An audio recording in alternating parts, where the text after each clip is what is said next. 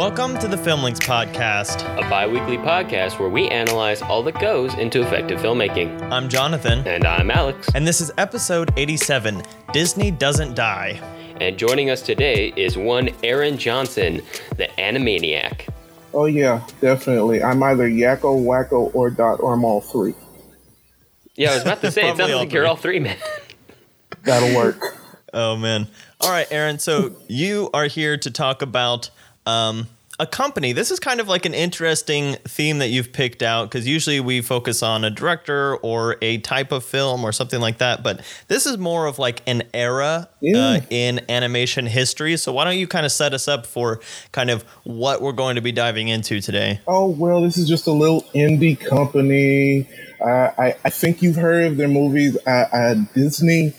Um, sometime in the late '80s, I think. I like like they were they're kind of big, but you know I don't think everybody's you know caping for them.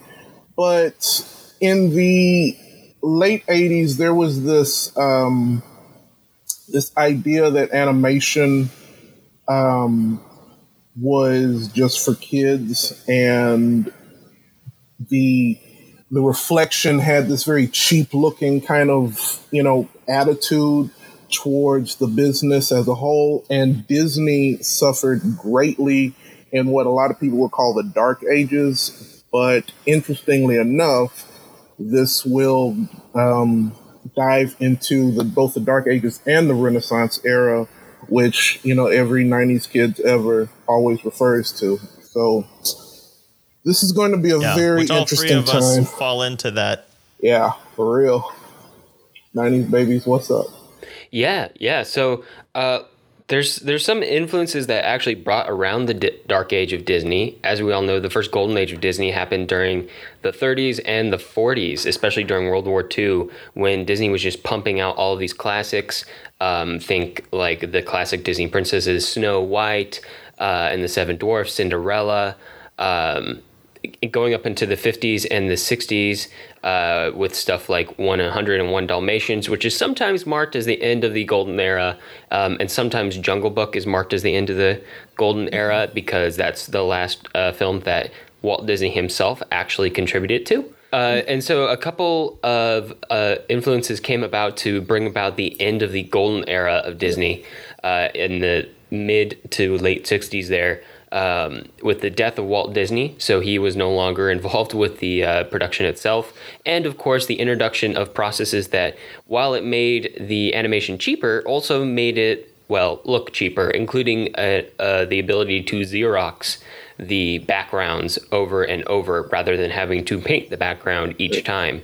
Um, which made Which is why in a lot of the golden era films, you can like you can tell which items are about to move Right. because there's a distinct difference between the items that are animated and the items that are strictly part of the matte painting. Yeah, and so the whole effect kind of led to a cheapening of animation, and it kind of put it into, like you said, Aaron, into this kind of kids genre, to which it's kind of never really resuscitated. Even now, there's like a, uh, a you know, there's the animated, uh, animated Best Picture of the Year Right. award at the Oscars, um, which is kind of like putting. Uh, animated films in a camp to say that they can never ever win a ba- best Oscar because they will always win the best animated Oscar, um, which is interesting. thank you disney Yeah, but also um, around the same time after Disney dies, there were creative differences. Uh, there was a lot of um, kind of like politic issues in the executives at Disney, um, but also some of the creatives, uh, most notably probably Don Bluth, uh, left the studio and started his own animation studio, which provided a lot of competition for Disney, and his films were getting better reviews Oh, than yeah. the Disney films in that time period. Um, Oh, there's some and then, good Don Bluth movies out there that Oh, yeah. all involve But- mice. yeah And then Disney releases The Black Cauldron, uh, aka the film that almost killed Disney. And it made about half of its budget back and uh, almost completely sunk the studio. And so, after uh, a little bit of a process, which we're going to be talking about, that's this is kind of the the uh, focus of our episode today is from the Black Cauldron to the the Disney Renaissance proper, which begins with uh, the Little Mermaid. So uh, why don't you guys tell us what films we're going to be talking about? Well, first up today, Jonathan, we've got, of course, The Black Cauldron from 1985, uh, directed by Ted Berman and Richard Rich. It's got a bit of a cult following these days, um, but really, I'm just here for Gurgi. Oh, oh, Gurgi. Uh, I think you said Gollum wrong, Oh, Alex. oh, Oh no, Gurgi. Uh, he's the only character with an arc in the whole movie. but it's true. Yeah, It's he does have an arc. We're going to talk about a lot of arcs today. Yeah. Um, Aaron, what is the second Oh. film?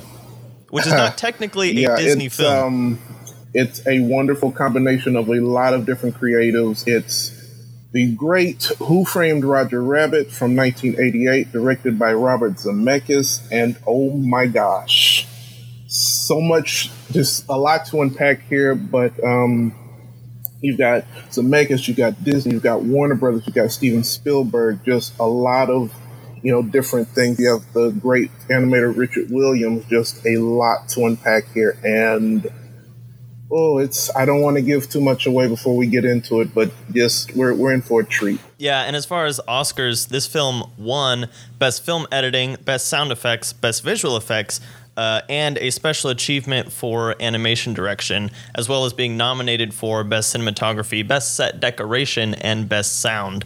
So it was uh, it was noticed when it was released.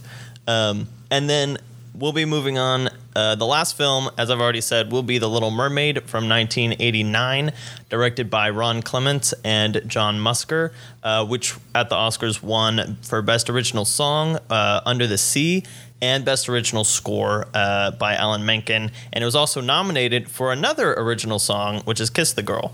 Uh, and we're definitely going to have to talk about uh, Disney's music, which is one of the big hallmarks of the Disney Renaissance. Um, but before we do that, let's talk about what almost killed Disney with The Black Cauldron from 1985. The Black Cauldron from 1985. Taran works as an assistant pig keeper in the land of Prydain. His boss, Dallben the Enchanter, has been hiding that one of his pigs, Hen Wen, has the powers of an oracle, and discovers through her that the evil Horned King is searching for the Black Cauldron, an artifact that can create an undead army. Unfortunately, Hen Wen's vision alerts the Horned King to her existence, and fearing for her safety, Dallben sends Taran and Hen Wen to hide in the woods. But Taran's tendencies soon lead him and Hen Wen back into the clutches of the Horned King, and a whirlwind of adventure to stop his evil plans and make it home in one piece. Along the way, they meet the pestering and ape-like Gurgi, the strong-willed Princess Eilonwy, and the elder bard Fflewddur Fflam. Even with the help of these new companions and newly uncovered magics and weapons, will Taran and Hen Wen be able to stop the Horned King? And will Taran become the hero he's always dreamed of being? Okay, Aaron, Black Cauldron is uh, an interesting film. Why don't you uh, tell us what its place in Disney history is? Oh, this is the movie that almost killed Disney. Uh, gosh, I think it was what eighty five. Yeah, nineteen eighty five. Yeah. Um, this movie had a lot of money put into it. Like you said earlier, uh, it only got half of their budget back, and a lot of jobs got lost thanks to this movie. Uh, the director, um, he quit in anger.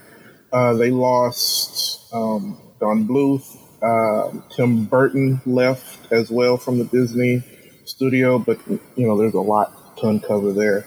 Um, this was their attempt at making a dark yet epic um, sort of let's just let's just say it Lord of the Rings style story Yeah. um, based off of some novels, uh, you know, in the in the big uh, heyday of a lot of different um, Tolkien esque, you know, stories, copycats coming out. Um, no disrespect to the writers, but this movie in particular, because Disney's um, executives and storytellers decided they want to do something just a little different. They didn't want to take too much away from the from their own stories, and they wanted to keep the brand.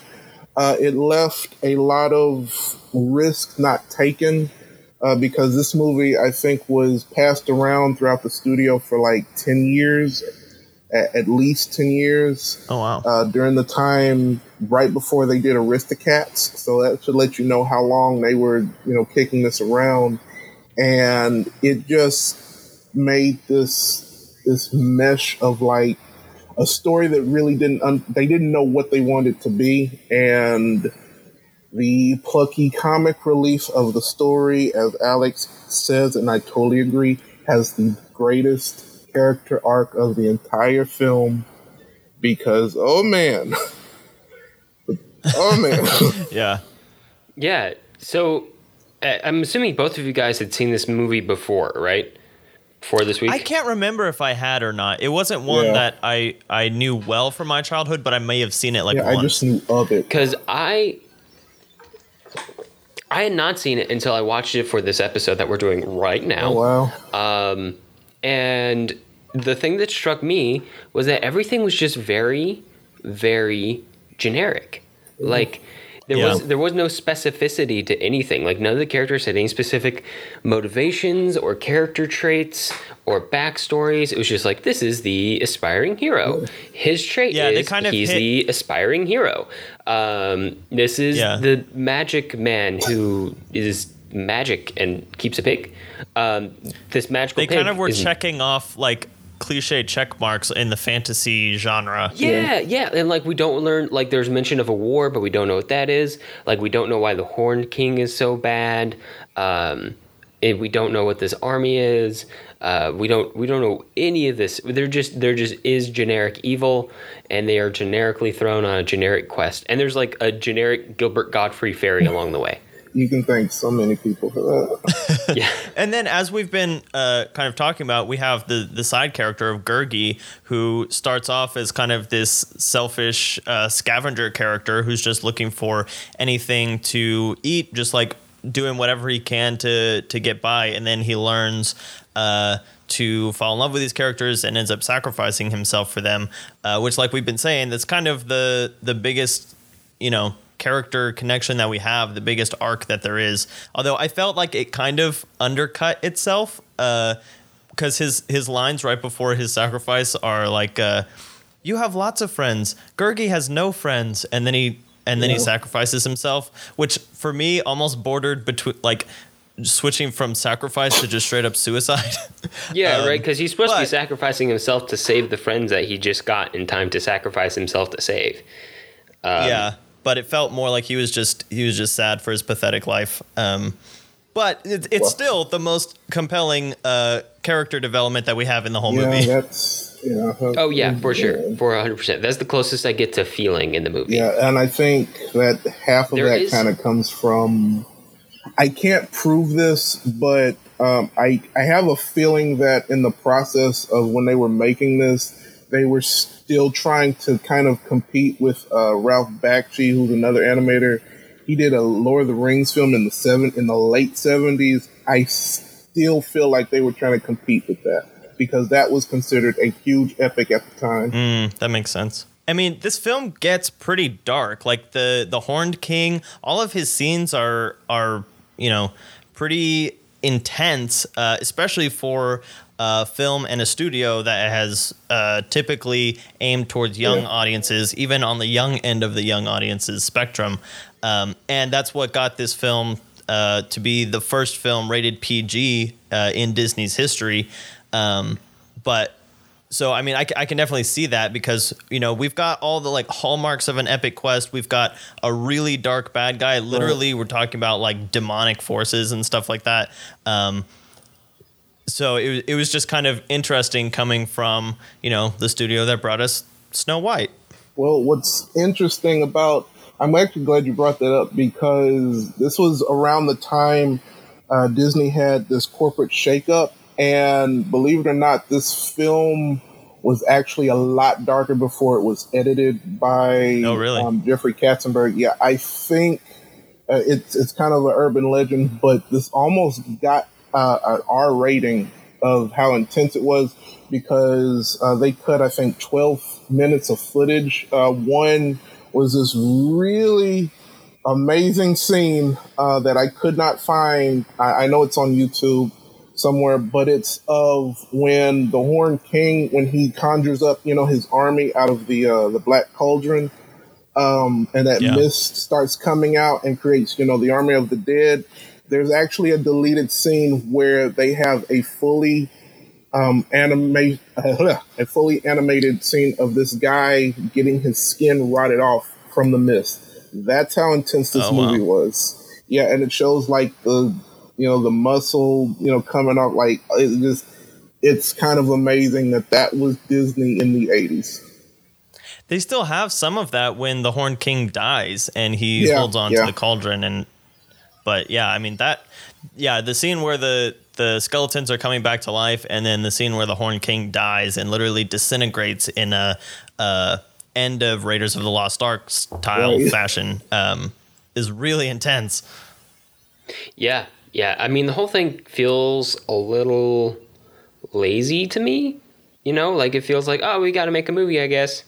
Yeah, And, overall. like you know, like you said earlier, checking those boxes. I mean, the animation is still. I mean, aside from the Xerox backgrounds, um, the animation is still pretty good, and there's a lot of concepts in there that are both pretty cool visually and executed pretty cool.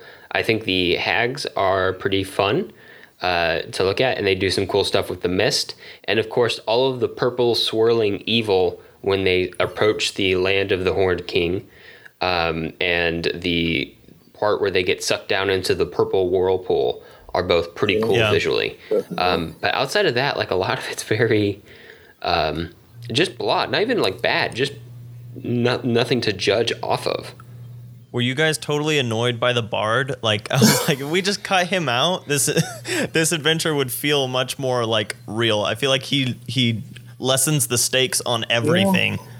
Oh, for sure, Yeah. for sure. That's what a bard does as a as a dungeon master myself. That's what bards always do. Yeah, it was. It, it, it's just. Um, it, I feel like there's a way to do it They where could he- have done so much with that, but playing it safe. Yeah. Maybe they'll remake it since you know. It's only a matter of time with Disney, right? Live action Black Oh, Cauldron. gosh. Here we go. Who's gonna play Gurgi? Alfred Molina. Andy Serkis, of course. I, I'm trying to remember like all the all the little things because there were like a bunch of little points along the journey that they kind of hit. Although it it did feel like they were getting dragged along their adventures sometimes because they would kind of set up camp and then they would get captured and then they would be with the bad Oh, guys, but they didn't really have to find them or anything, um, or they would just fall into the whirlpool and stuff like that. And that little bit with the with the fairies when they do fall into the whirlpool kind of came out of nowhere and didn't have that much impact. I mean, I think they found the pig that way, and then they all got captured again. Um, and then the little fairy, the little grumpy fairy, comes back at the very end. But I, I was told, I was kind of lost on the point of the fairy scene. Oh, me too, completely. I, I, I Like it kind of ends up serving as a way to get the pig out of the story at a certain point, but Kind of. I have a yeah. feeling that those um, those fairies. Somebody said it, and I I'm going to rip them off. But I kind of feel like those fairies were just either the producer or the executive kids having a cameo. Oh, I could see that. That's oh, Maybe. Oh, that's sad, but I could totally see that. yeah. Yeah. So anything. So Aaron, you you weren't really familiar with this one before you threw it in here, but you you knew that it had a, an important point in this part of Disney's history. So what what were your like main impressions after you watched it? Oh man, see, the thing is, I like with you. I swear I've seen this before, but I I guess it was just that forgettable to me when I was Yeah. younger. It just it didn't, you know, hit the same points. But from the Animaniac that I am now, uh, watching this or rewatching this with the perspectives that I had, you know, knowing what I could see why it's considered a cult classic, but there's still a lot of um, a lot of storytelling issues that this thing suffers from, and I. This is one of the films I honestly would not be mad if they remade because I feel like you could do a lot more with this, but Yeah. just long as from they the don't live overall action thing, it. it just. Oh, but you know they will. They will. Yeah. Black Cauldron. Does Disney 2020. animate anymore? Oh, Oh gosh. Well, they're going to animate the uh, next Frozen, and the next Frozen after that, and the next Frozen after that, and the next But Frozen after that. maybe not the one after that. and the but will next Frozen after 2D that. again? That's my favorite. But I will say I was I was surprised um, Yeah. because I was going into this just knowing that it was a total flop and it lost a bunch of money and all this kind of stuff. But it still had those really like shocking parts that I wasn't expecting, and um, I just kept drawing parallels to stuff like you know Lord of the Rings and some of the really classic adventure tales. Even if this doesn't kind of transcend those in any way, um, I was kind of surprised by um, how interested I was in watching through it. Um, even if it's it, you know it's not like a, a groundbreaking Disney film eh, on any level. yeah, definitely. Oh yeah, yeah, definitely not groundbreaking. Breaking. I would call this the nadir. I believe I'm using that term right of Disney's fortunes, like Oh, their is so lowest ebb. perfect. Like they are, they, they, they are scraping rock bottom. I mean, for them, it's a minor miracle that they survive. And in fact, it basically takes like outside help for them to turn around with Who Framed Roger Rabbit, because that is Right, technically a. Disney Oh, yeah. film, but really it's like a Zemeckis uh, Spielberg creation more than it is Right. a um, a Disney thing. And of course, Zemeckis and Spielberg, I believe Zemeckis is involved in DreamWorks, both go on to create DreamWorks, DreamWorks, which is a rival corporation, and we can thank for all the Shrek memes out there. Oh yeah. Yeah. And I think, uh, yeah, before we transition, I just think it's kind of ironic that the Black Cauldron is literally named after this device, which is uh, a resurrecting device. And it basically killed Disney, and then Disney came back to life. Ironically enough, harkening back to the history, Katzenberg is also one of the fa- founders of uh, DreamWorks, Oh, yeah. along with Steven Spielberg and David Geffen. So another Oh, wow. another person with a history with uh, Disney, going off to do DreamWorks right around the time when uh, the the uh, I believe DreamWorks started in like the nineties. Yeah. So I think John where he worked Lasseter here. left around the same time too, and went and started Pixar. So there, I mean, this point in Disney's history where it's like collapsing, all the debris that's flying off of Disney is starting these like huge competitors uh, and future collaborators. Uh, so you know, as kind of tragic as it almost is, it's also completely necessary. And there was there's a great series of video essays that um, we've been posting on the socials lately that I'll link to in the blog post um, that kind of talk about that how uh, you know Disney was on this downward spiral, but only through that could Disney's animation and all the animation that now surrounds Disney kind of have come to life in the way that we see it now, and all of the uh, uh, kind of innovation that has been done since then. It, it was almost like Disney had to hit this low point in order for that to happen. And one of the things that kind of kicked off that innovation was Who Framed Roger Rabbit. So there's my transition. Uh, Jason, set us up for that one. Who Framed Roger Rabbit from 1988. In an alternate version of 1947 LA, cartoons, or simply toons, are very, very real. Animated characters from all over the collective creative properties of the 20th century live in a neighborhood of Los Angeles known as Toontown. Many of the toons are stars in Hollywood, shooting their cartoon comedy acts for the amusement of many. Eddie Valiant is not a toon, but he and his brother used to work as private detectives for many a toon, until the tragic day his brother was killed by a toon dropping a piano on him. Now Eddie is a drunk and a bum, barely skating by on the good graces of his girlfriend, Dolores. He's reluctant to take on the case offered to him by Maroon cartoon studio head R.K. Maroon, but he needs the money, and so he collects photographic evidence that Jessica Rabbit, Hollywood sex bomb and wife of famed cartoon performer Roger Rabbit, has been playing patty cake, literally just patty cake, with the owner of the Acme Corporation in Toontown, Marvin Acme. Roger is devastated until the next morning when he is being chased by Judge Doom and his gang of Toon Weasels for the suspected murder of Marvin Acme. Roger, familiar with Eddie's past as a Toon helper, turns to him for help, dragging him into the case against his will. Without spoiling the end, it's suffice to say that Toon Noir hilarity ensues. Okay, Alex, you had not seen Who Framed Roger Rabbit before uh, prepping for this? No, no, I hadn't. I'd never seen it. It'd been on my Okay. list forever, but I hadn't seen it. Um, Pretty appropriate since we just did neo noir films, because this is solidly in that category, even though it's it's kind of a spoof on the floor. It's like a whole twist genre. on neo noir. Yeah, Yeah, it's not. I wouldn't. I Um, wouldn't call it straight neo noir, but it is like a, it's almost like a neo noir parody. You know? yeah, yeah. Well, also, I mean, it does hit like all of the neo noir beats. It just throws cartoons into it with yeah. So it's it's a really interesting uh, kind of story construction. But Aaron, tell us a little bit about um, what it does for animation at this time period. Oh, so this is at the point where, okay, so this is like super late 80s. So this is at the point where I think Disney was doing like Oliver and Company. You know, they lost a lot of money from Black Cauldron. They don't know what they're doing. They're trying to hire different animators and animation as a whole. There's, you know, a lot of cheap animation on television.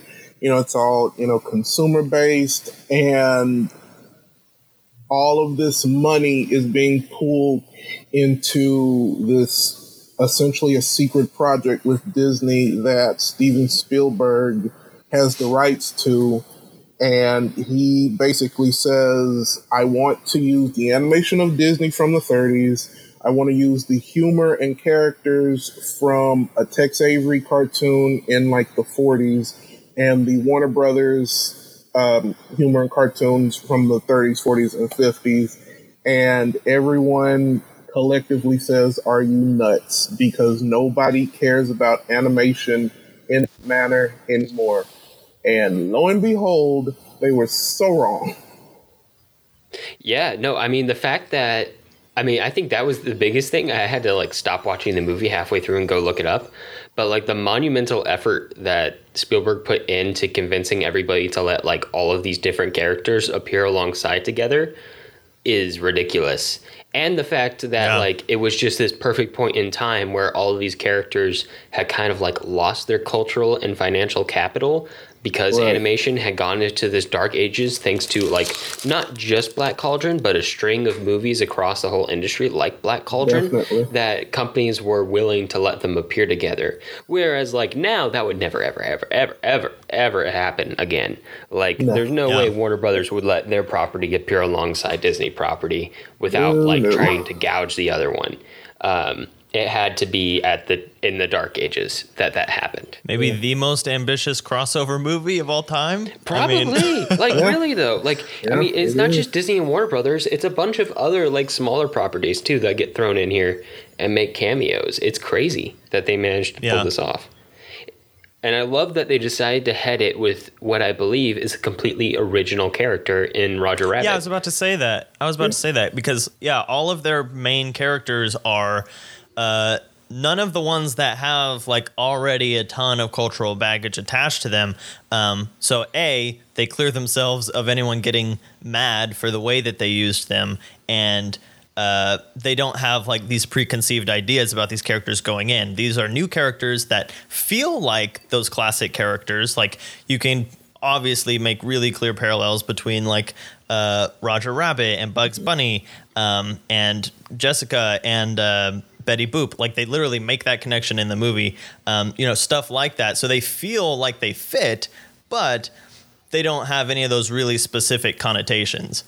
Yeah, definitely. Definitely. yeah. Yes. Yeah, and taking a turn from our last movie with Black Cauldron, which was a movie that was so like unspecific and not. Ne- I, I mean, it's not like specificity necessarily means world building, um, but to go from uh, the unspecific gen- genericness of Black Cauldron to a world that's so like well built in Who Framed Roger Rabbit is Yeah. quite the turn because they really do do a, a good job of putting together like what this fictional uh, place of Hollywood is with these studios and the toons working for them and the Acme Corporation um, and like all of these toons living alongside all of the humans and you get the sense that it causes problems and how people have tend to have different views on this and you get all of that information about the world without having it shoved down your throat which is really nice Right. That is definitely thanks to um the that I would definitely give that to Zemeckis because he was very adamant on using um screenwriters almost constantly every day. He had like I think a team of like ten different writers, and the animator uh, Richard Williams, who is probably in the top tier, top ten animating um, legends. Uh, they all always sat together and they made sure the plot moved um, steadily and everything worked because a lot of people don't realize that this is also based off of a novel. I think by I think his name was Gary Wolf. Uh, yeah, Really? it's it's different. It's it's different. Let's just say the movie feels a lot more. Uh, if I, I'll put it like this, if anybody um, has read or knows of Watchmen, uh, the book is a lot like that in terms of it's not as humorous. Yeah, Oh, wow. and That's way yeah, darker. and the characters Watchmen's are- like the other end of the spectrum Yes. from Who Framed yeah, I think Rabbit. Jessica Rabbit is one of the most unlikable characters in that book, and the film is just uh, uh, you can thank Amblin Entertainment for that. They definitely uh, had to rework this and turn it into something that everyone would enjoy. And I think this is about the time when you know the the really uh, the really big shakeups with executives and you know heads because uh, I think Roy Disney himself, you know, he was very happy with this product, but it also came with a price because all Disney had was the marketing rights to this. Boy, they were hot because uh, I, I think there were like three other shorts of Roger Rabbit made, and they were incredibly well animated. But you know, going back to what you know you guys said earlier, there's no way this can happen now um, because everyone's it's kind of a rat race at this point, and you know, just with the storytelling alone, I I don't know too many movies that that can seamlessly pull off just a zany plot like this. Uh, because it just in the book, uh, I think it was uh, it was called "Who Censored Roger Rabbit." Um, the characters that were toons, uh, it was played more like a comic book, and so now with this, you know, with using the medium of film, it definitely played off better because we got to see characters we grew up with. You know, just I think this is one of the first movies I saw as a child. So you know, just seeing all these characters together and playing off each other so well, and you know, in it's since realistic enough, it it just it's a dream come true for any animaniac like myself. I love that word, and I just Yeah. I I actually actually I will say this is the film that got me into animation just because of the the the incredible um, hard work that the animators and puppeteers because you know everything uh, from Eddie's coat moving that's just that's all puppetry and God they they worked their butts off. They really did. And you just oh yeah, the the technique to make this happen is crazy. this anymore. Man. It still looks really good um, and and like seamless in the way that all the interactions and stuff happen. Uh, but like you were saying about about how all of this kind of works i feel like part of it and we've talked we talked about this a lot on the podcast but it's about the actors believing in the world. Like the reason that it feels real is because all, it's played like it's real. It's not played with a wink and a nod. It's literally Bob Hoskins plays this like he's the hard-boiled detective. He just has to deal with cartoon characters. Like that's Yeah. just the world that he knows. It doesn't feel like it's it's a disconnect or anything. Um, and uh, and, and the other thing you said, uh, uh, Aaron, as far as like this being one of the first animated films that you saw, like this is this is one of those things that like in the 80s kids movies were very different from uh, kids movies nowadays because I, I actually rented this from the library and i had to go to the kids section of the library to pick up this movie. And i was like there's a lot of stuff in this movie that i don't know that you could pull off anymore. Like kids handing the guy a cigarette or all the drinking. There is a literal on-screen murder with a gun uh, that happens. And there's i mean it's a really dark kind of plot overall even though there's all this zaniness happening around it um, but that's that's one of the things that i always find so interesting is that like here kids go watch who framed roger rabbit uh, have fun Yeah, no, I feel like there still are. I feel like the best kids animation, or just the best animation in general, still deals with dark themes, um, even today. But but you do have a point, and I think Aaron, you were you were getting at something that I think maybe wasn't as true during the Disney Golden era, but was definitely true moving forward for the Disney Renaissance and like the future of animation in terms of like Pixar. In that Who Framed Roger Rabbit definitely has like this dual appeal both for kids and adults. Like it is a kids movie in in theory, but also like it's perfectly entertaining to adults as well. Um, it's got Yeah. all of the characters that they grew up with. It's got a mix of both like kids humor and adult humor in it, um, and that's not a mix that you see in like Black Cauldron and like nearly any, basically any uh, animated movie going back. Like the golden era Disney movies didn't function like that, but the ones moving forward do. Um, all of the Renaissance ones definitely have a mix of humor like that, and definitely all the Pixar films have a mix of humor like that. Um, so it kind of serves as like this touchstone where like you might you might signal it as like the herald of the revival of animation, um, and both like being like commercially viable and like setting the tone for how the humor is going to work moving forward. Yeah, it's it was it's definitely an amazing uh, process that I think it kicked off. Uh, I think this was the real um, beginning of the um, animation renaissance, just not the Disney renaissance, because uh, if it wasn't for this, um, there, you wouldn't have half of the uh, animated products that kind of shape, you know, every single subgenre within animation. Uh, you wouldn't have Cartoon Network, you wouldn't have Nickelodeon, uh, you wouldn't have um, Spielberg dipping his toe in animation with Tiny Toons and um, Freakazoid, you know, all these different things. And of course, you know, Batman the Animated Series, got to give a shout out to that.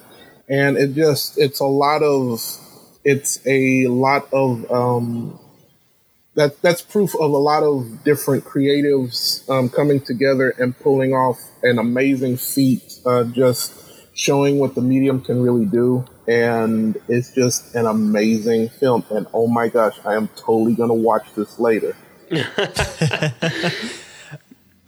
Yeah, I I actually didn't realize that Robert Zemeckis directed this. Um, Yeah. And I, I never thought of Robert Zemeckis as much of like an animation director. I think of him more as like, um, you know, Back to the Future and that kind of stuff. But you know, we talked about A Christmas Carol on the podcast. We talked about, or we kind of mentioned Polar Express, I think, in in that episode.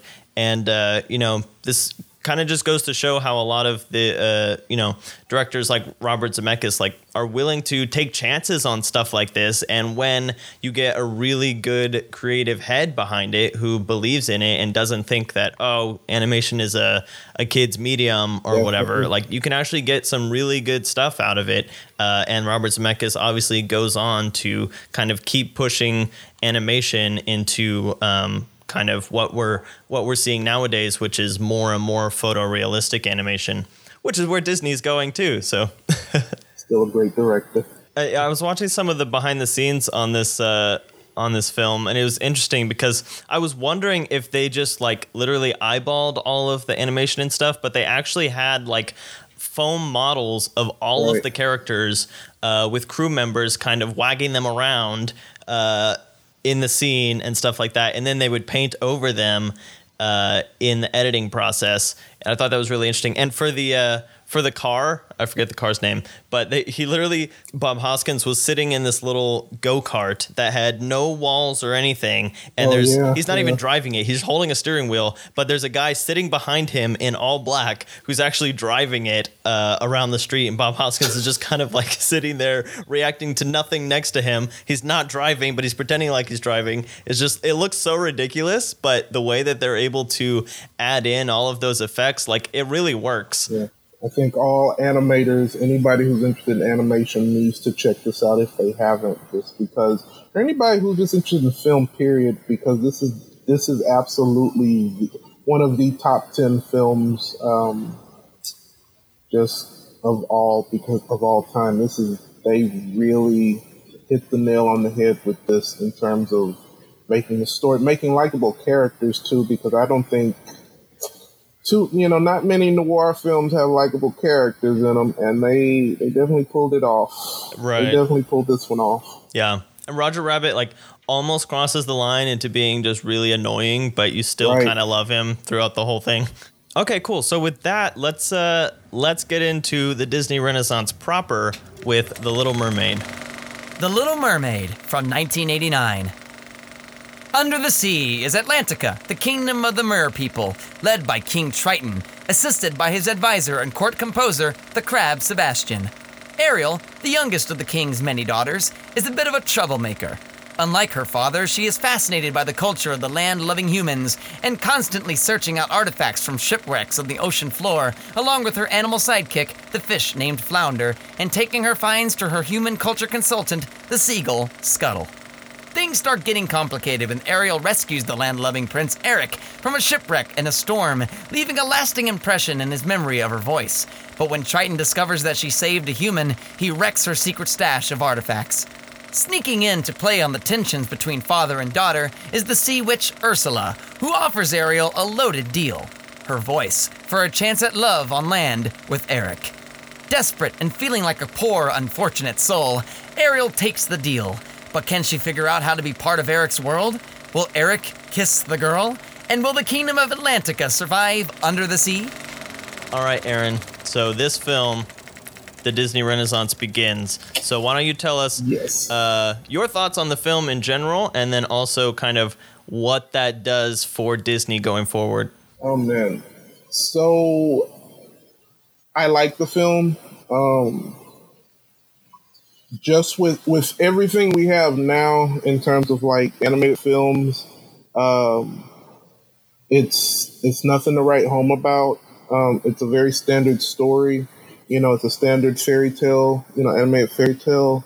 Uh, it's got fun music, fun characters. But at the time, this was this actually really was groundbreaking because they got animators uh, to be the screenwriters.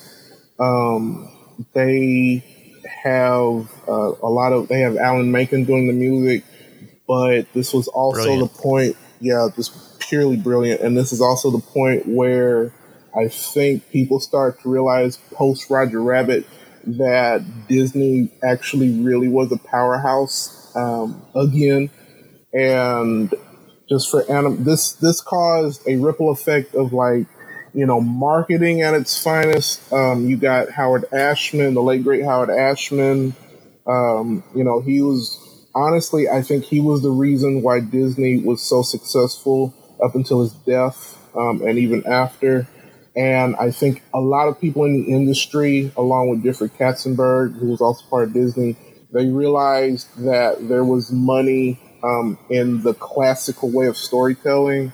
Uh, I think they used to say uh, Waking Sleeping Beauty. It's a great documentary about that. Same title, but that's what they used to call it. And it just, everyone post 89 and on have basically tried to recapture the magic that, you know, this film created. Yeah, and you're right. It, it kind of brings back a, a almost like a, a Disney formula um, in the way that they started creating films throughout the the 90s. Um, in that you have a character who wants something, they want a different kind of life, uh, and then they find like really shady kind of means of attaining that. They do that, and then all of a sudden there's consequences that they have to deal with uh, coming out of that. Um, and then, of course, adding in that uh, musical element and getting these great musical composers to do that is just some. It's a way to heighten the uh, kind of emotional interest and emotional stakes in all of that. Even if kind of like when you take the Little Mermaid on its face, it's is not that big of a deal. But when you have Ariel like singing like how much she wants this, um, then you can really feel it uh, a lot more. But yeah, ultimately, like they have these things that they will come back to over and over again. Famously, um, Disney's "I Want" song, where in pretty much all of the films of the Disney Renaissance, there is that song of like what the character wants, and that has kind of just become a a story trope in general, and it's always been there. Um, you know, you even think of like Star Wars, and Luke Skywalker basically Yeah. has his his I want. He wants to get off of his planet and uh, Did you just and live a Star more Wars exciting musical? life. Oh no! I'm sure it's it's out there somewhere. Um, actually, here's the idea: Star Wars rock opera, Whoa. guys, Whoa! guys. Whoa! um, But yeah, these are like really standard things, and Disney just has a way of putting really um, interesting and flamboyant characters into uh, what turn out to be pretty standard roles throughout the films, um, and drawing from some really classic stories uh, that have already stood the test of time, and that turns into a formula for success. Um, which is really important, especially at this point, because as we talked about, there was that change in um, management and executives at Disney, and suddenly the I mean, it always has been to some ex- extent, but suddenly the focus of Disney was really making money and making profit, especially after Black Cauldron did so bad and almost sunk them. And so once they realized like we can keep doing this and people will come in droves to see it, they just stuck with it for you know at least 10 years. And now it, with some of the modern films they're kind of doing different things which is uh, remaking their old things. But you know for throughout the 90s this kind of worked for them. Yeah, no, it's become. I mean, the Disney musicals of the '90s are all very unique in the worlds they set up, but in terms of like their structure, kind of formulaic. And I don't think that's a bad thing. It's just that Disney found something that works and decided to stick with it. This musical structure, Yeah. and now obviously all of the best Disney animated movies tend to be musicals. I mean, even their classic ones have music in them. Um, yeah starting But- with snow white like Right. from the very beginning Yeah, yeah, but all of these, but but everything moving forward that was super successful. There was a short period in like the early 2000s where like they didn't sing, and then Tangled came back, and now with the quote unquote Yeah. Disney Renaissance Part Deux, um, they uh they they've gone back to the singing formula, and that seems to be working very very well for them. So good good for them. Um, you also notice with uh, with the return of the Disney Renaissance, a certain amount of like wokeness that comes with the changing times, boy. uh, for lack of a better term, in which they try try to be a little more progressive. Of course, Little Mermaid shoots at that mark, and it doesn't hit it for. Uh, uh, obviously, our 2019 standards, but also that was like 30 years ago now. This Little Mermaid's 30 years old, Oh guys. man! Revel in yeah it. Oh, jeez man. like like you're talking about ariel I, I didn't even realize this until i was going back and kind of thinking over the story for this week and you know ariel doesn't change she wants to be a human she wants to be with eric and she gets that like she goes through all of this crap her Yeah, dad somebody- takes somebody the fall tries for to- her Somebody tries to screw her up, and then she. yeah Yeah. basically she messes up on her on her contract with Ursula. Her dad ends up taking the fall for it and turning into the little shriveled soul. And then Eric, her love interest, comes in and kills Ursula. So she just like, you know, she wanted a thing, and everyone kind of like sacrificed themselves to help her get that thing. So I mean, But she the question sang, is, guys. She sang. she did sing. But I mean, the other thing is like, I I guess the point is that if you really want something, do whatever it takes to go for it. But I don't know. Like thinking back on it, I was like, I don't know if that was actually like a really healthy way to build relationships. Yeah. Well, It's it's actually like I my totally my agree with that. it's my same Uh, beef with yeah. Brave is that she Oh, she man, never yeah. really was brave. She just did a bunch of stupid stuff and then she got what she wanted, which was to not marry anybody. Kind of the opposite of what Ariel wants. Right.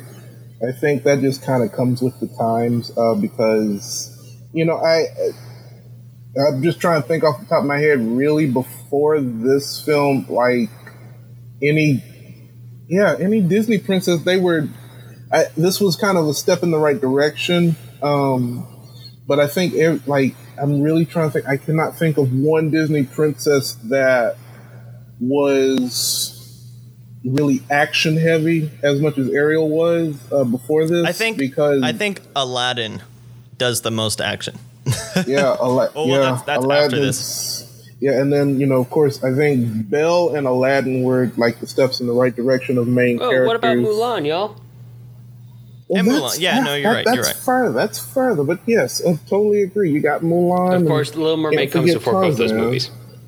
Yeah, and like I just Ariel, just she was a she was a princess. She stayed a princess. They tried to rectify that with uh, I think an animated series after that, but Oh, really?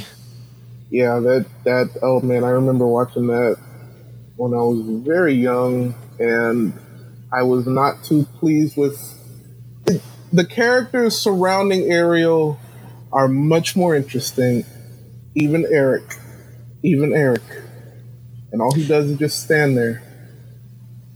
Yeah, I was actually surprised that the supporting characters were not as annoying as a lot of Disney uh, supporting characters tend to be nowadays. Like uh, specifically Olaf and Oh, um, yeah, yeah. whatever the deal with that chicken from Moana was.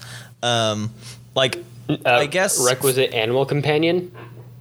yeah, but they I feel like they've gotten just dumber and dumber over the years. Like even uh Scuttle or whatever here, he was kind of dumb, but it was just kind of out of ignorance, not kind of like this willful uh stupidness. And like Flounder was you know, he was fine. He was just kind of her friend. And uh, even Flotsam and Jetsam weren't the bumbling, incompetent uh, sidekicks. They were like legitimate henchmen who were creepy. Uh, and Ursula is really is a, a really compelling uh, bad guy because she's charismatic and creepy at the same time. So you like love watching her, but you're also disgusted by her. Yeah, I think you can thank Howard Ashman uh, definitely for all of that because uh, he and Alan Menken, you know, they came from a musical theater background. You know, they wrote a lot of musicals, including Little Shop of Horrors, right before um, they worked at Disney.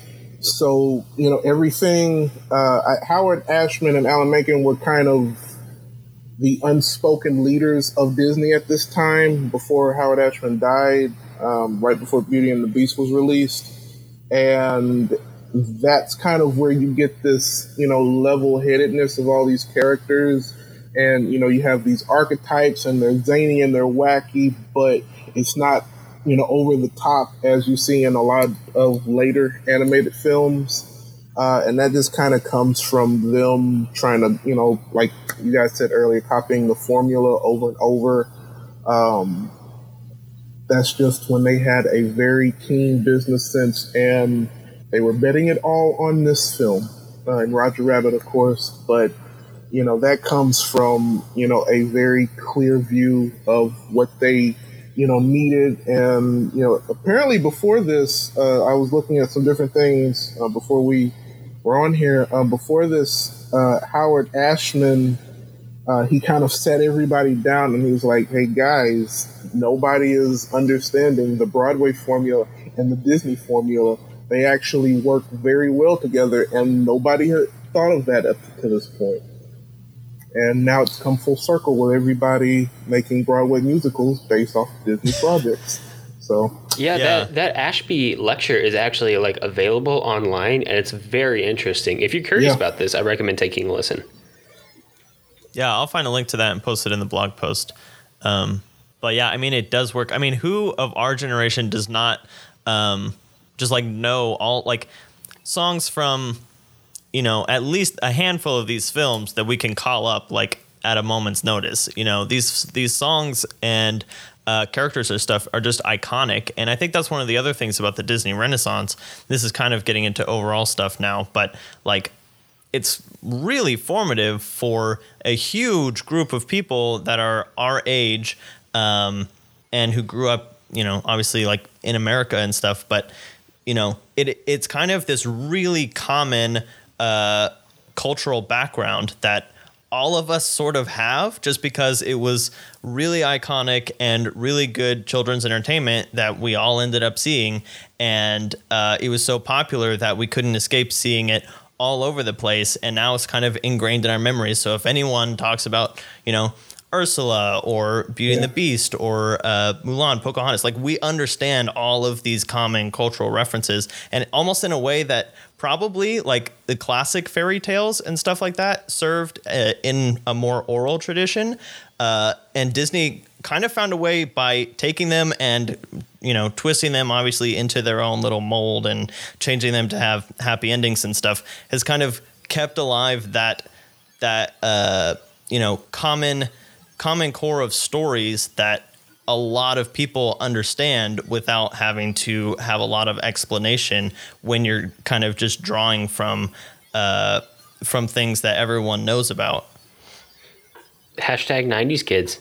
Oh yeah, Hashtag 90s kids. love me a good And their Monopoly. parents. Yeah, and you know what, Jonathan? I've been thinking about it ever since you said it. Um, and I'm thinking that the um, that the closest thing that like characters specifically Ariel and then oh gosh, I completely forgot her name. Uh, Merida in uh, Brave. Oh, Is that her name? Yeah. yeah. Okay, thank you. Uh, the the closest thing they get to an arc, and the Merida definitely does a better job of it than Ariel um, in Little Mermaid. Is uh, kind of like this reconciling with their family. Like they realize they don't have to fight with their family. Um, but that that almost feels like a happenstance of the story that occurs. Like they start to in in, Yeah. li- in little specifically in Little Mermaid, they start to build up this thing where one character is completely untrusting and one character is completely trusting, but they put it all in humans. And if they had made it a little more broader and paranoia, they could have tied it into like Ariel just like blindly trusting Ursula and had like a nice, you know, arc about trust and learning to trust each other and a family supporting each other. Um, but they didn't quite get there. But heck, they still achieved what they set out to achieve for sure in The Little Mermaid. I think Brave is a little better um, in terms of like relatability to uh, mothers and daughters. Um, it's almost like the. I feel like Brave and. Um, Oh, what's the one that came out the other year? Uh, Lady Bird would make a good like mother daughter double feature. Um, in terms of like you know learning to not fight with your mom or learning to get along with your mom or recognize that both either your mother or your daughter is like a full-fledged person um, who isn't trying to ruin your life but instead you can work together as partners to achieve stuff um, but you're right in the end like looking back they don't change a whole whole lot they just kind of like get along with somebody slightly better than they did at the start of the story Yeah. story Yeah. After putting a lot of people in danger. yeah typically a lot of people Oh, Disney. Yeah, a lot of a lot of the uh, princes and princesses of the um, of the Dis- Disney Renaissance era are really reckless.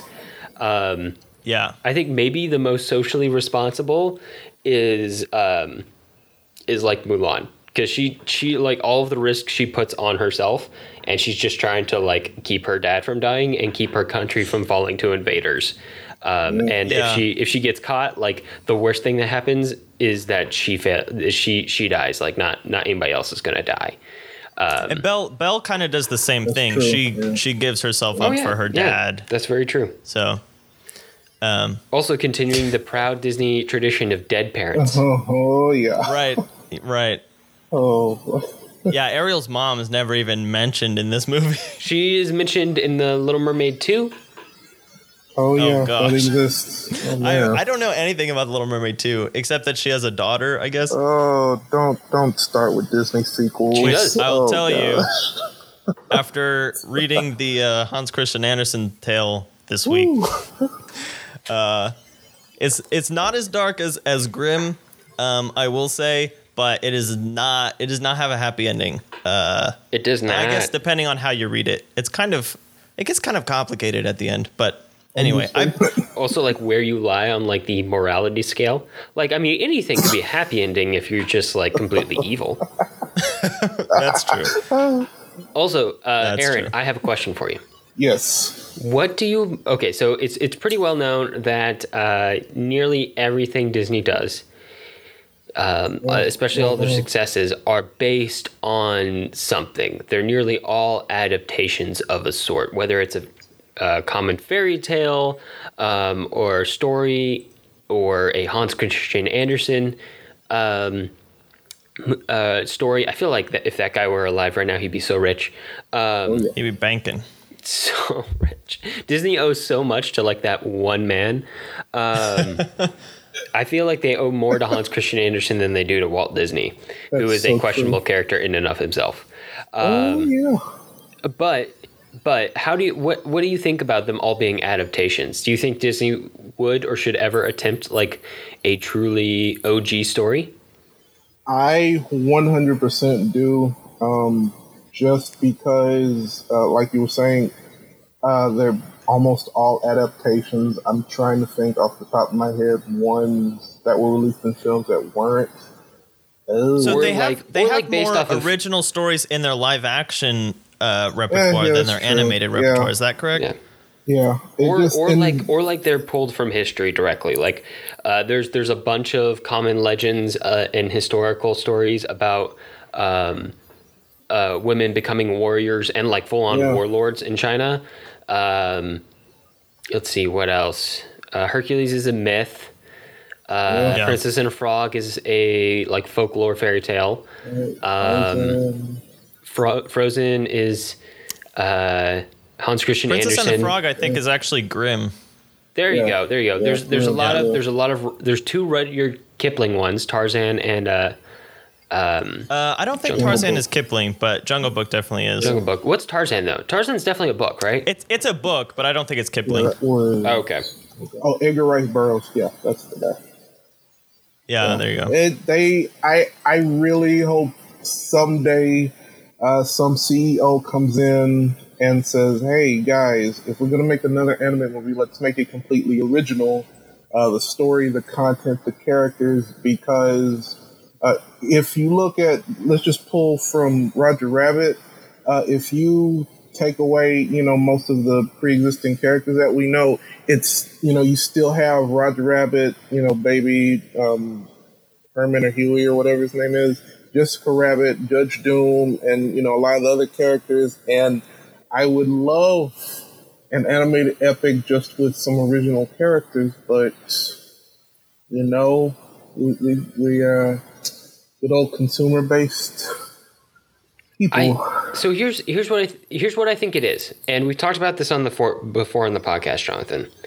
Um, there is only so many so it, it, and, and like we cover like an overwhelming number of things you can focus on in a movie on this show like we've we've done a bunch of episodes and it feels like every episode we're like this is the most important thing but it's not uh, there's like a Yeah. million things you can focus on in a in a movie and you you, you really want to champion like one two or three things and then everything else just needs to be good not great like if three Yeah. things are good or, or are great but the rest is like okay to good you're set and i feel like As long Disney as the sets, things you are excelling at are the focus of the film, because if you're excelling at the background things, it's going to feel off. Exactly, exactly. And what what Disney excels at is uh, their animation, um, their plot structure, and their music.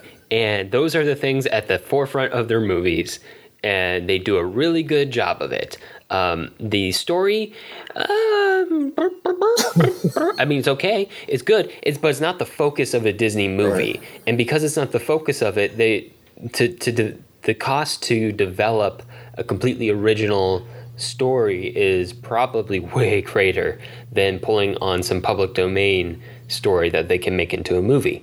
Um, so doing it this way is is a completely functional and completely acceptable way to do it and it's kind of just become their Oh, format. Yeah, like it's what works for them. And it's going to take something big probably another dark age to really shake them out of that. I think I think the the biggest counterpoint to that is uh, the invention of Pixar because Pixar that's comes along and it is entirely uh, its its big things are the story and the animation.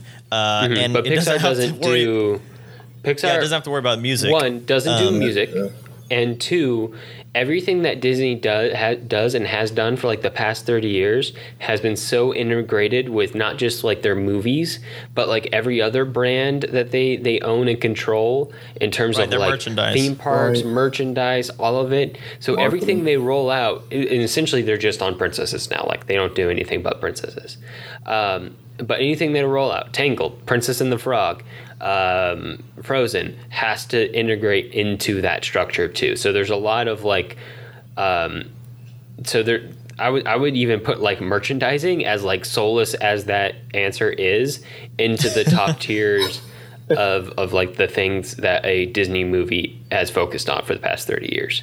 You can thank Cat. Yeah, Whereas but that's like why I think Pixar, that- Pixar doesn't do that quite as heavily. You know, like there isn't the like there might be Pixar things in a Disney theme park, but they're there because of Disney and they're integrated pretty much after the fact compared to like in uh, uh, like a Frozen theme park ride or something like that. Right, but that's why I think it's so interesting that Pixar is, um, you know, ended up partnering with Disney, and they are, uh, you know, distinct but still kind of uh, one thing because Pixar is kind of that counterbalance to Disney's kind of um, uh, story lacking films that are formulaic. Pixar does really well at creating original content um, that also is very well animated, um, but is not kind of like trying to make sure that it's. Uh, obviously they have to be profitable that's kind of like underlying any time we're talking about movie but you know they're not so concerned with making sure that this movie can make toys and Right. fits into a princess universe and all that kind of stuff um, so I, I think that pixar is kind of the uh, the animation world's response to disney's uh, lack of, of story um, depth if you will Yeah, definitely. It it could have been DreamWorks, but Pixar absolutely is the answer to that. But then they made Shrek 4? Oh, and Shrek Five. Okay, so let's let's officially move into our overall notes, even though we've kind of already been talking about overall, um, and talk about kind of Disney's place in animation as a whole, um, especially after this kind of revival, um, and then also like the legacy that Disney's Renaissance has on the current state of animation. So, Aaron, why don't you kind of uh, kick it off for us? Oh boy, its legacy um, post Renaissance. I, I would say post uh, Roger Rabbit era. It left a huge impact on a lot of viewers, a lot of um, creatives, a lot of people who are in the industry right now uh, doing animation. Um, you know, everybody is still trying to emulate what uh, the success they pulled in uh, the 90s and during the Renaissance. And, you know, even outside of it, you know, like I mentioned, you have DreamWorks that tried to compete and, you know, has its own thing. Um, however, I will say uh, where it's at now, or really, I would say by the mid 90s, at the point um, Toy Story was in development with Pixar, there was a bit of a monopoly, a mouseopoly, if you will.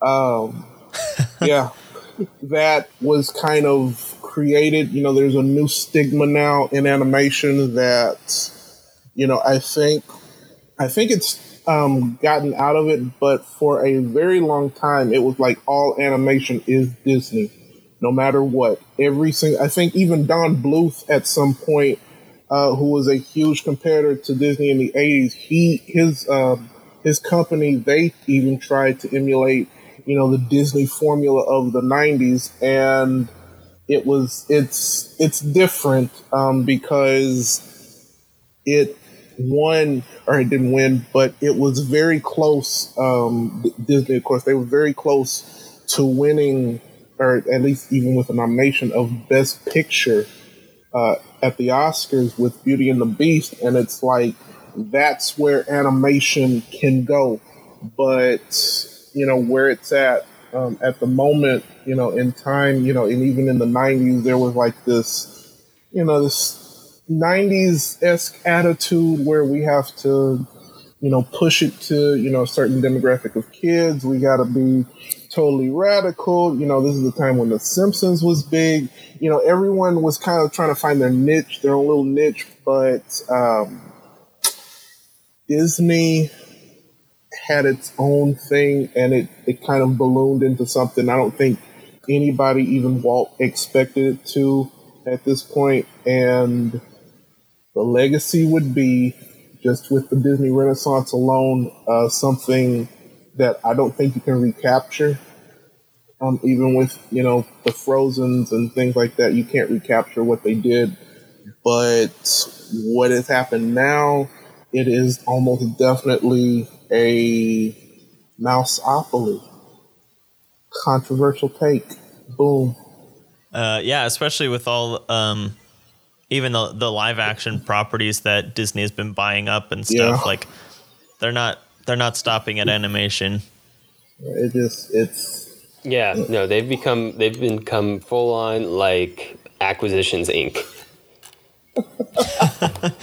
Okay, so Alex, you put an interesting question in here um, as far as like, and and we brought this up at the top of the podcast, but let's talk about whether or not we think Disney or any any animation will whether uh, like specifically at the Academy Awards whether animation will ever be considered for the best picture proper or if it will always be uh, if you will segregated to best animated feature Uh, I don't think it's ever gonna make it out of that category.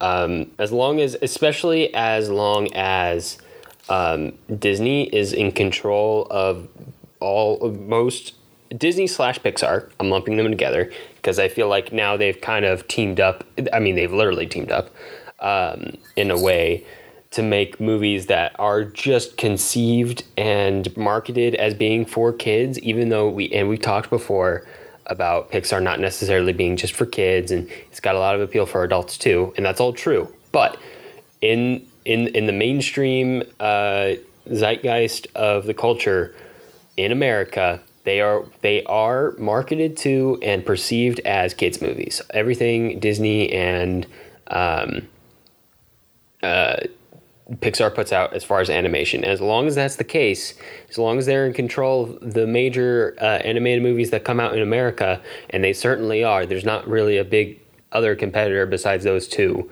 um, which again aren't really competitors. Like they both exist, but they exist under the same roof. Um, then then uh, there's there's just no way. They're they're always going to be relegated. Animated movies are always going to be relegated to the animated feature category. Um, now, should that change one day and there be multiple competitors and multiple good competitors making quality animation that's aimed both at kids and adults, um, and marketed both to adults and kids, I think it could change. But for now, for the foreseeable future, I don't think it will. aaron what's your take Yeah, no, I I am definitely with Alex on that one. I don't think it's going to change anytime soon, just because um, it's it's still from the industry alone. You know, animation is seen as um, one extreme or the other. Uh, there's no in between anymore. Um, it's You- so you're it's saying not it's either exactly- I Frozen or say it's not Sausage Party? there you go. See, I'm I'm not trying to go. Yeah, I'm not trying to go there, but you hit the nail on the head with that one. Um, it's you know when you have like um something like Roger Rabbit. You know, I'm gonna keep pulling from that, or, or not even that. I would say like Roger Yeah, Rabbit. you keep pulling that Roger Rabbit out of um, your hat. Just to, oh yeah, oh yeah, there you go. But um, but I'll use that one and um, Batman the animated series. Uh, great, great, great show about my favorite superhero.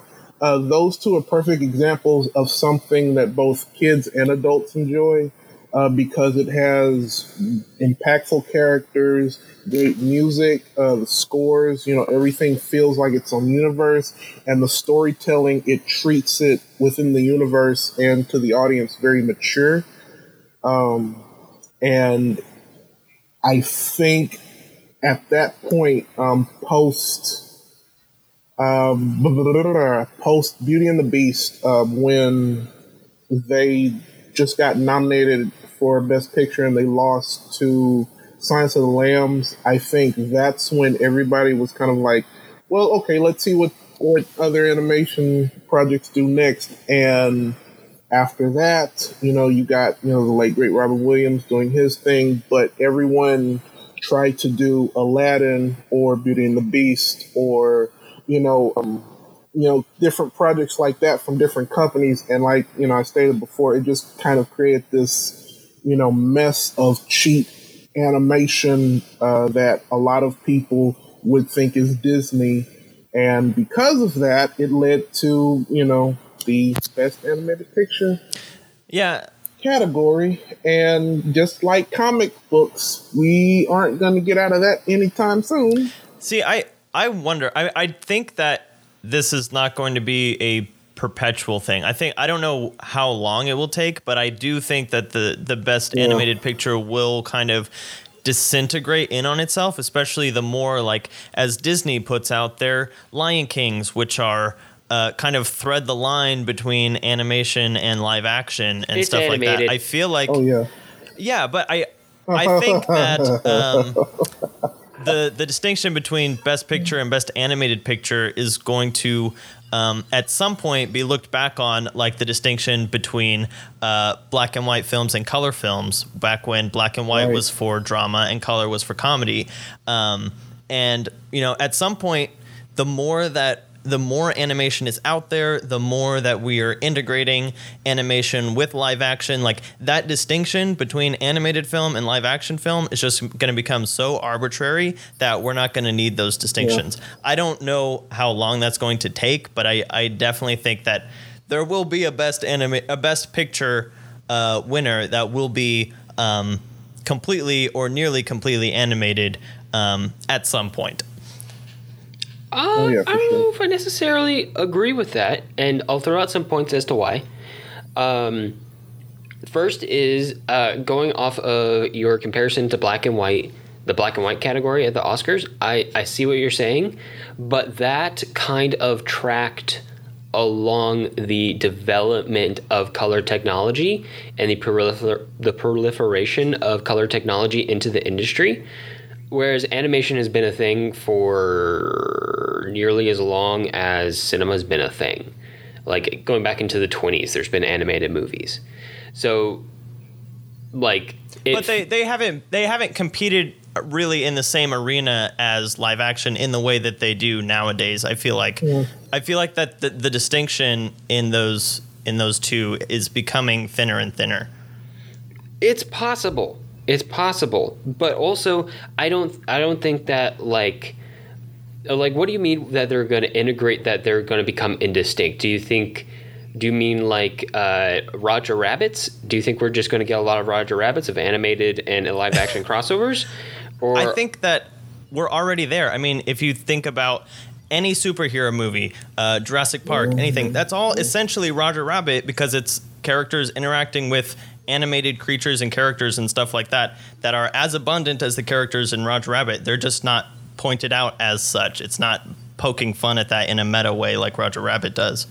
I feel like maybe, but I feel like there's even a distinction between that kind of animate quote unquote animation or CGI really and animation animation. Because I feel like animation mm. crept up to that point where it could be photorealistic and then stepped back and said no we like the style where it looks animated. And that's that's going to be the animated film moving forward. Like that seems to be what Pixar likes to do is to have their their characters look a little more animated and that seems like what Disney likes as well. Like they don't make Which their characters fine. photorealistic but I feel like that's not going to blur together with the quote unquote animated movie that has CGI characters mixed into it. Okay, Like, maybe feel this is a better way to put it. I feel it. like the animated because- category is going to be reserved for movies that don't try to make photorealistic characters.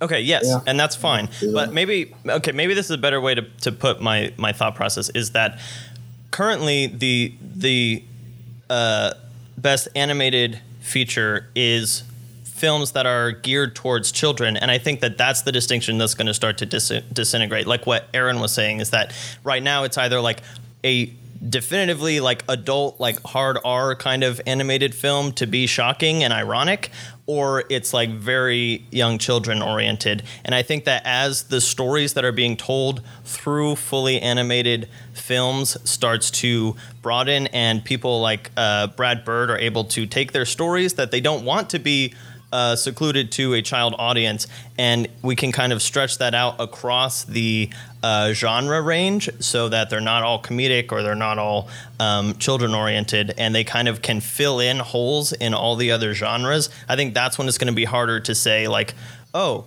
this is just an animated film, but it's like when we have an animated film that can compete in tone and story with something like Silence of the Lambs, that's when that distinction will be really hard to make. Yeah. That I agree with. that, That, I falls 100 on percent the agree with.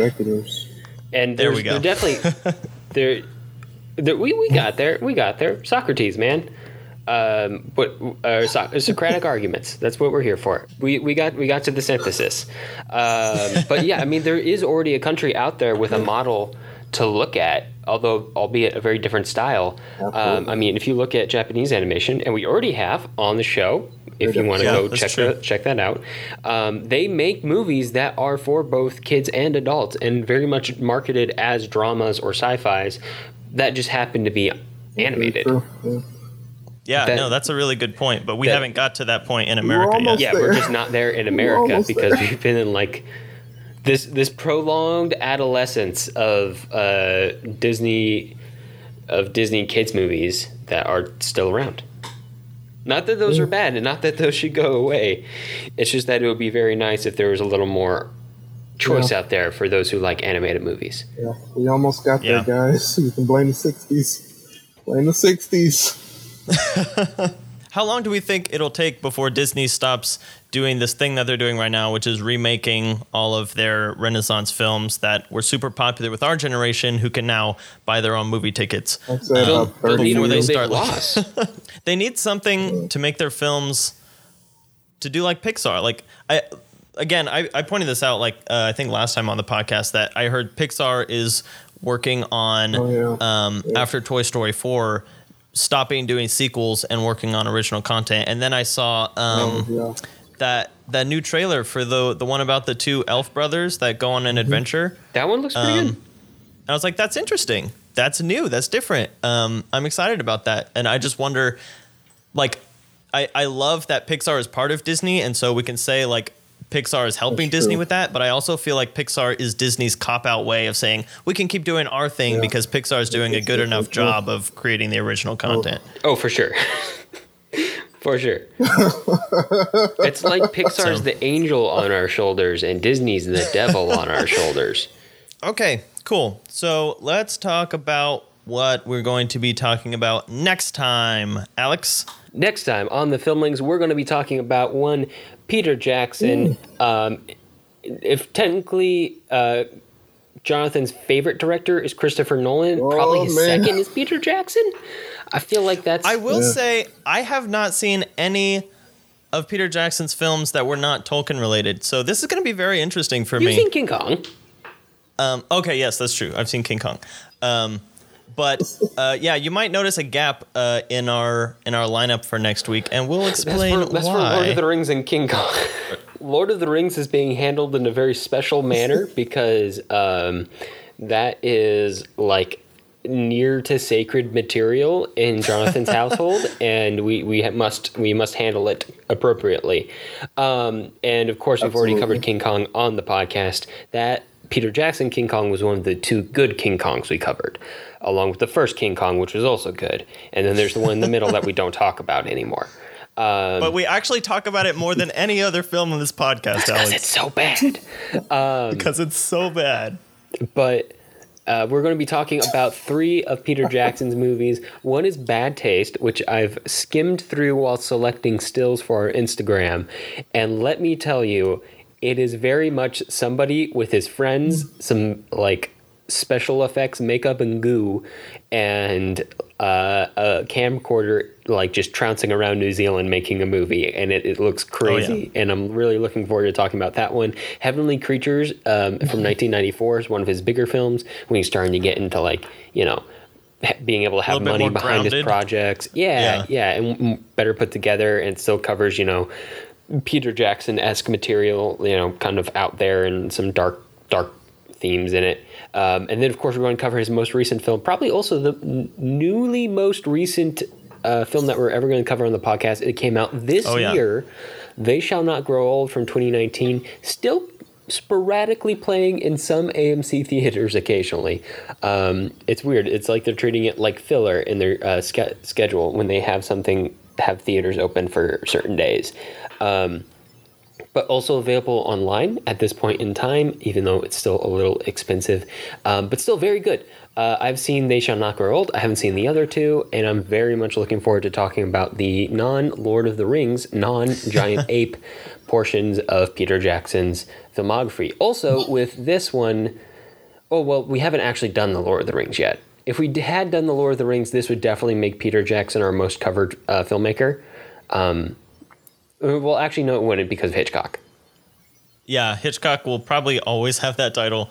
Um, Yeah. We, before below that, we've done several Kurosawa, but um, uh, yeah, we should talk about what we are planning to do with the Lord of the Rings, uh, and we have actually already done it. And what we're going to be doing is making available a series of commentaries that uh, Alex and I have already recorded, which cover the entirety of the Lord of the Rings trilogy in the extended form. Uh, we sat down in one day and recorded commentaries over all three of these movies, six discs in total.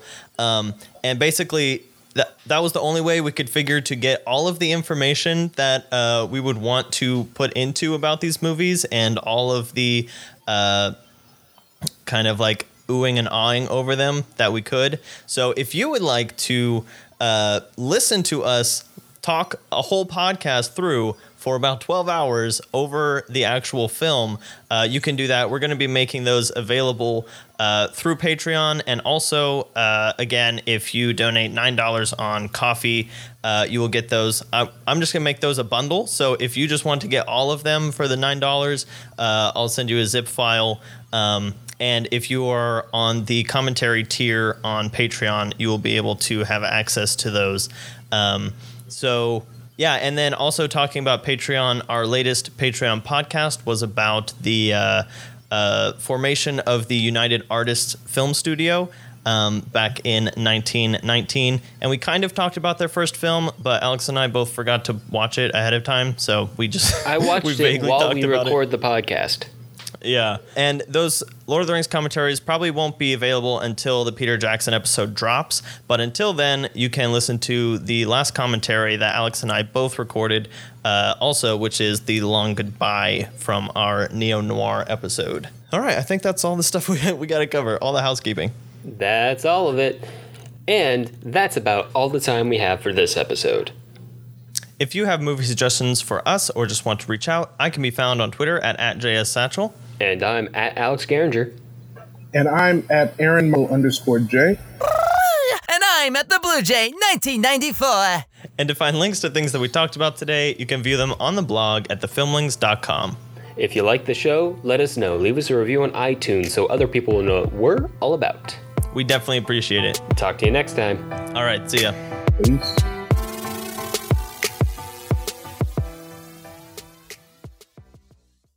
Oh gosh, now you're gonna get uh, me and Aaron quoting um, uh, Emperor's New Groove for the rest of the, the rest of the thing. I love Emperor's New Groove. Where does that fit into the picture, That Aaron? is- oh my gosh. Oh man. I That movie almost needs its own podcast. yes, yes. Can we All can we do one that recaps both the movie and then the sh- the following show, The Emperor's New School? No. Maybe. Aaron, tell tell Alex about the um, the documentary and all the drama Oh, that went on behind the scenes. Oh, my gosh. I- Aaron and I kind of bonded over I this in need college. to send that thing because oh wow. Emperor's New Groove was originally going to be a Prince and the yeah, Pauper it was story. um shoot, And a it was musical. like uh Kingdom something. The Kingdom of the Sun. Yeah, Kingdom of the Sun. It it was set in Mesoamerica in like this undisclosed time. It was going to be a hardcore musical, uh, like post. Uh, think Mulan set in Mesoamerica with Prince and the Pauper. It would have David Spade as Kuzco, name somebody else. I think his name was like Manco or something. And um, oh gosh, what is it? Owen Wilson as the other guy as Pacha. Oh, I didn't even Wow. realize that. That was There's a whole documentary Wow. about it. Yeah, and it was yeah, yeah, wow. And it was so much drama behind the scenes because they this was uh, directed almost directed by the same guy who did Lion King. They did so many treatments, so many storyboards. They had the film finished, and everybody kept watching it, and they were like, "Yeah, this is kind of boring. It's too much pathos. It's it's not you know it's not hitting the beats that you know are making us you know a, a business." And like I think McDonald's was threatening to pull out because the story got too dark at some point for whatever reason. You gotta have that McDonald's merch. Oh yeah, we learned that from Batman, and it just it turned into um, a full-out buddy comedy because the guy who directed Cats Don't Dance with Warner Brothers came over and was like, "Hey, I can do something with this plot." The guy turns into a llama. It's funny. So what- Sting Sting was a big deal. How, where does he come into all this? Oh yeah, he was going. He was going to write the complete um, every song, and he was going to do the score because they were hoping to recreate the success of Lion King with Elton John. Oh That's what they were hoping. yeah, and then Sting was like, "Well, I'll do it as long as my wife gets to make a documentary about this because she's in film school right now." And they were like, "Sure." And you got this amazing documentary that Disney does not want you to see. It is so fascinating because this is like post Disney Renaissance, pre um, whatever they were going on in the early 2000s, whatever they were doing. And it was like, well, I know what is good for Disney. And then you had someone say, no, no, I know. And then it was just, it was a mess. But it was really good. It was really funny. It was different. That's what made this, you know, work so well. But it's just Yeah, one of it's those shocking movies that where such it's a like, good movie came out of that. It's like, what would have happened with this? There is so much concept art, and like Yzma was, she was more like Ursula. She was still, you know, the Yzma that She's you still know. like but- Ursula.